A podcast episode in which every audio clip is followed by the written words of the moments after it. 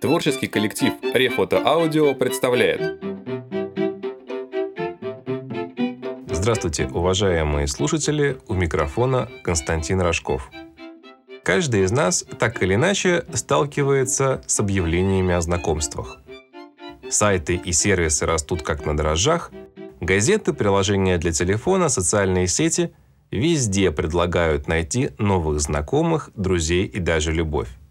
А может просто знакомство на одну ночь? Все больше и больше в сеть и СМИ попадает информации об аферистах, которые наживаются на доверчивых жертвах. Впрочем, оставим поиск негодяев сотрудникам полиции и сконцентрируемся на самих текстах объявлений. Во времена, когда не было такого разнообразия способов рассказать о себе – Люди использовали газеты, куда отправляли свои письма и ждали ответов от других читателей. Давайте же окунемся в прошлое и почитаем выдержки из статьи «За сто лет до Тиндера», как знакомились через газеты брачных объявлений в начале 20 века. Статья представлена в онлайн-СМИ Bird in Flight, автор Светлана Ворошилова. Ссылка на статью будет в описании.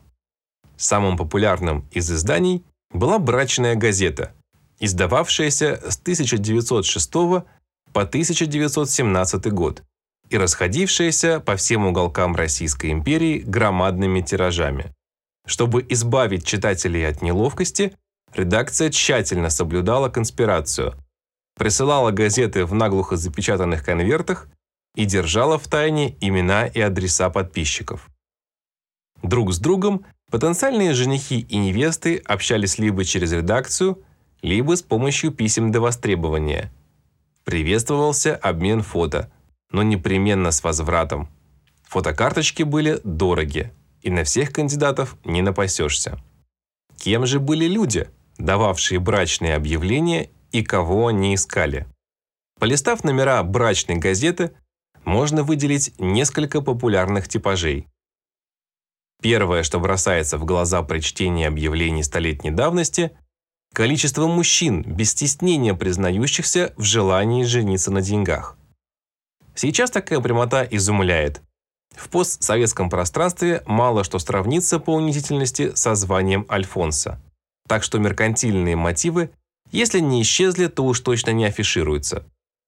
Сто лет назад на дело смотрели совсем по-другому. Удачный брак не умолял мужчину в глазах окружения. Даже наоборот. А обнищавшие дворяне были только рады обменять свой титул на деньги богатой, но менее родовитой избранницы. Давайте же почитаем объявление этой категории. «Ничего не имею. Остались только добрая душа, порядочность и графство». Молодой, 30 лет, со средним образованием – трудолюбивый. Хочу жениться на состоятельной особе и ценить ее за поддержку. Анонимом не отвечаю. Граф, 33 лет, желает посредством брака сделать богатую невесту графиней. Затем согласен дать свободный вид на жительство. Если бы я был богат, взял бы только бедную девушку в жены. Но я бедный Интеллигент с высшим образованием. Агроном-техник. Поляк. 35 лет. Предлагаю себя в мужья только богатой девушке. Не менее 100 тысяч капитала. Согласившаяся не пожалеет никогда сделанного выбора, анонимом не отвечу. Невесты не отставали в некоторых объявлениях, едва ли не прямым текстом озвучивается желание стать молодой богатой вдовой. Только что кончившая гимназию девица желает выйти замуж за холостого или бездетного вдовца состоянием. Возраста не стесняться. Красивая, с русалочьими глазами, вся сотканная из нервов и оригинальности, зовет на праздник жизни интеллигентного, очень богатого господина – способного на сильное яркое чувство. Цель – брак. 20 лет образованная барышня ищет мужа-миллионера, непременно пожилого, во избежание неверности. Красавица, 24 лет, интеллигентная, брюнетка, очень шикарная, прогремевшая в Москве и Париже по красоте и нарядам, ищет знакомств. Цель – замужество с миллионером пожилых лет. Но не все думали только о деньгах. На страницах брачных газет в изобилии встречаются душещипательные тексты, иногда в стихах, от мечтательных натур обоих полов. Так жизнь молодая проходит бесследно, а там и скоро конец. Мои девичьи грезы изменили мне. Стремилась к семейному очагу, но все рассеялось, как дым. И я одна, я всем чужая, ищу мужа друга. К аристократке, истинной аристократке духа, душа полная аккордов поэзии, душа сильная волей, жадная стремлением к деятельной жизни, к самобытности, к творчеству. Найду ли в прекрасной чарующей улыбке, в тихом сиянии ее глаз оправдание, разгадку мучительного существования – Поэт-безумец, мистический анархист, ходящий над безднами, призывает издали ту, что дерзнет с ним рука об руку пройти житейский путь и познать все. Предложение серьезно. Случались и деловые люди. Этот типаж – полная противоположность предыдущему. Каждая строчка сухого лаконичного текста призвана показать «я занятой человек, мне глупостями заниматься некогда. У вас товар, у нас купец. Солидный офицер, полковник действительной службы, желает иметь честь стать мужем жизнерадостной, интеллигентной и интересной особы. Я эстетик, и потому некрасивых прошу оставить мою исповедь без внимания.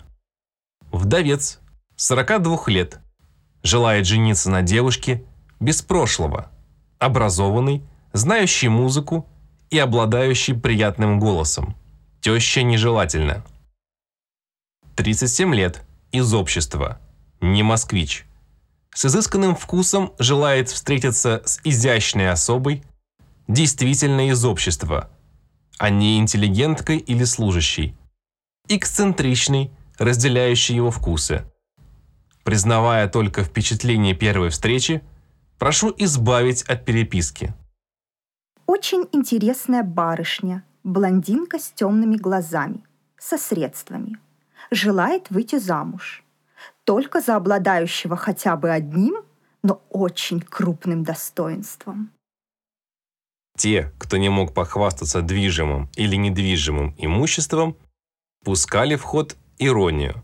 В остроумии упражнялись и женихи, и невесты. «Я беден и уродлив», ищу полнейшего контраста. Женщина, откликнись. Люблю противоположности. Я не очень хороша, но желала бы мужа красивого.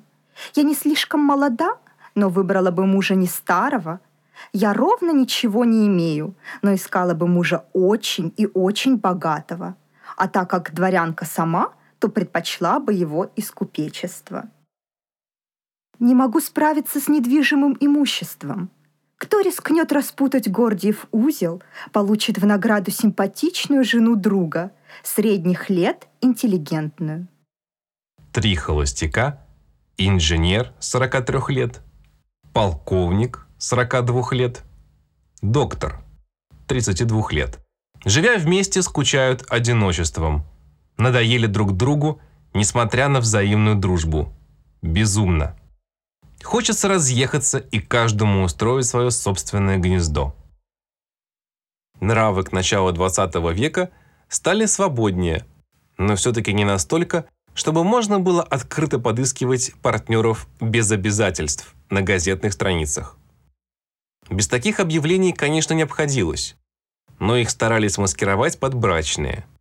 В первую очередь, такая конспирация нужна была самим газетам – Иначе их могли бы обвинить в оскорблении нравственности, а это могло закончиться и закрытием, и судебным преследованием. Мне 30 лет, шатен, среднего роста, имею 20 тысяч годового дохода. Желал бы познакомиться с хорошенькой женщиной. бывать в театрах, прокатиться за город в лучшую морозную ночь и затем согреться за стаканом вина. После же серьезного изучения друг друга я не против вступить в брак и предложить избраннице все удовольствия жизни. Южанка, брюнетка, красивая, интересная барышня, 16 лет, без прошлого, из хорошей семьи, желает познакомиться с миллионером или с очень богатым господином. При возможности и желании брак. Потом в истории брачных объявлений случился перерыв более чем на полвека, до 1976 года, когда в литературной газете появились два рекламных объявления межличностного характера. Первое – «Одинокий мужчина», 48 на 166, образование гуманитарное, домосед, хотел бы познакомиться с блондинкой до 35 лет, любительницей театра и симфонической музыки. Второе – разведенная, 32 на 162, с ребенком 6 лет, техник-строитель, хочет познакомиться с мужчиной, любителем спорта, жизнерадостным, не пьющим. Воронеж. Примечательно, что домоседу написали 16 тысяч кандидаток, тогда как одинокая мама получила лишь 875 писем. Еще 40 тысяч посланий, как восторженных, так и ругательных, вторых, впрочем, куда меньше, пришло в редакцию. И традиция публикации брачных объявлений стала понемногу возрождаться. А что же вы думаете по поводу объявления о знакомстве? Пользовались ли ими когда-нибудь? или осуждаете, пожалуйста, пишите свое мнение в комментариях. До новых встреч!